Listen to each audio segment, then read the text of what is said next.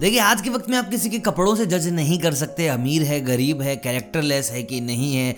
जहाँ जिन लोगों के साथ बैठता है, उठता भाई, सब बना मिक्स हो चुका है इस वक्त। लेकिन फिर भी कुछ ऐसी चीज़ें जहाँ आपको पता चल जाता है कि भैया, लड़की कैरेक्टरलेस है या नहीं है। और भाई कॉलेज में जाते हैं तो कुछ लड़के ऐसे होते हैं जिनको शिद्दत से प्यार करना होता है और कुछ लड़के ऐसे होते हैं, भाई, जिनको बस लड़की से मतलब है कि लड़की होनी चाहिए दैट्स ऑल तो आज मैं आपको बताने वाला हूँ इन कैरेक्टरलेस लड़कियों के बारे में, कैसे इनकी पहचान करनी है, जो भाई आपके साथ क्लब वलब जा सकें, आपके साथ वो सब कुछ कर सके जो आप चाहिए। लेकिन हाँ बस मोहब्बत नहीं करती है लड़कियाँ, लेकिन भाई, आपके साथ फुल घूमना फिरना चालू रहेगा। देखिए, सबसे पहली चीज़ जो आपको ध्यान में देनी है, वो है भाई स्मोकिंग अब आप कहेंगे कि यार स्मोकिंग तो हर कोई करता है, लेकिन आपको समझ आ जाएगा। कुछ लड़कियाँ अपनी स्मोकिंग को फेक करती हैं। यानी कि वो बस दिखाती हैं कि देखो मैं कितनी कूल हूँ, मैं कितनी एडवांस हूँ मैं देखो स्मोकिंग करने लग गई। ये कोई बड़ी बात नहीं है, लेकिन जो लड़की आपको इस चीज़ को फेक करके दिखाने लग जाए ना कि हाँ कि मैं तो बहुत ज़्यादा मॉडर्न हूँ, मेरे चीज़ें लिए बहुत आम है। समझ जाओ, वो हर जगह आपको फेक करके गारंटेड दिखाने वाली है।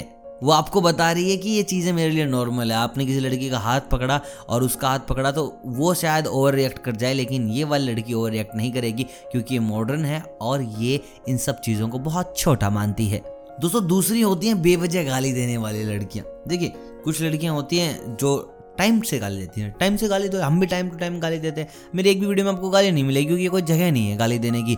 बाकी अकेले मैं भी दे दूँगा तुम्हें गाली, लेकिन कुछ लड़कियाँ होती हैं जो जानबूझकर गालियाँ देती हैं। जानबूझकर वो वाले शब्द इस्तेमाल करती हैं जो नहीं करनी चाहिए। करो यार, अच्छी बात है, लेकिन जगह देख लो। जगह भी नहीं देखनी तो कम से कम ज़रूरत तो देख लो। ज़रूरत भी नहीं है, लेकिन फिर भी बोल देंगे कि आ की मात्रा, ई की मात्रा, ये की मात्रा। दूँगी खोद कुछ भी। मतलब कि तुम समझ रहे हो, वो बस आपको बता रही हैं कि these are quite normal for her आप पिछड़े हुए जाति से आते हैं। She is in advance society तो ये वाली लड़कियाँ ना आपको अलबक्त ऐसी मिल जाएँगी जिनके साथ आप तीन दिन हुकअप करके भाग सकते हैं। ये ना आपको सीरियसली लेंगे नहीं। और हाँ ले भी लिया तो बाहर किसी को बताएँगे नहीं, क्योंकि भाई इन्होंने तो अपनी इमेज ऐसे बना ली कि फक सोसाइटी आज की लिस्ट में तीसरा स्थान मिलता है उन लड़कियों को जो खुद में इंडिपेंडेंट नहीं है, जिन्हें भाई एक बंदा लगे ही लगे, घर छोड़ने के लिए, घर से लाने के लिए, खाना खिलाने के लिए मूवी दिखाने के लिए डिस्को ले जाने के लिए।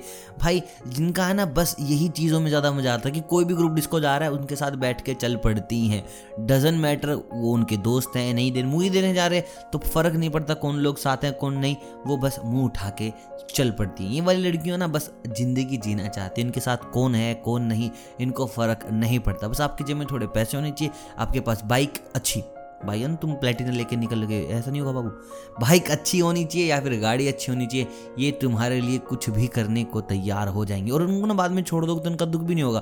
क्योंकि एक और बंदा है जो तुमसे अच्छी गाड़ी और बाइक लेके खड़ा है इसके लिए। सो डोंट फियर ब्रदर आप इनका दिल तोड़ सकते हैं, क्योंकि ये आपका दिल तोड़ सकती हैं एनी टाइम तो इन तीन लड़कियों की पहचान रखो, बाकी सब चीज़ें आसान रखो, और सच्चे प्यार की तलाश में हो तो चैनल पे बहुत सारी वीडियोस पड़ी हैं, आप वो देख सकते हैं, सच्चा प्यार भी आपको मिल जाएगा। बाकी यहाँ कुछ मिला कि नहीं मिला, आप मुझे कमेंट करके बता सकते हैं। कोई भी सवाल, कोई भी क्योरी हो प्लीज़ ऐसे ना, बेझिझक पूछ लिया करो मुझसे। कमेंट्स के दरवाजे हमेशा आप लोगों के लिए खुले हैं। मिलता हूँ कल, तब तक आप सभी को अलविदा।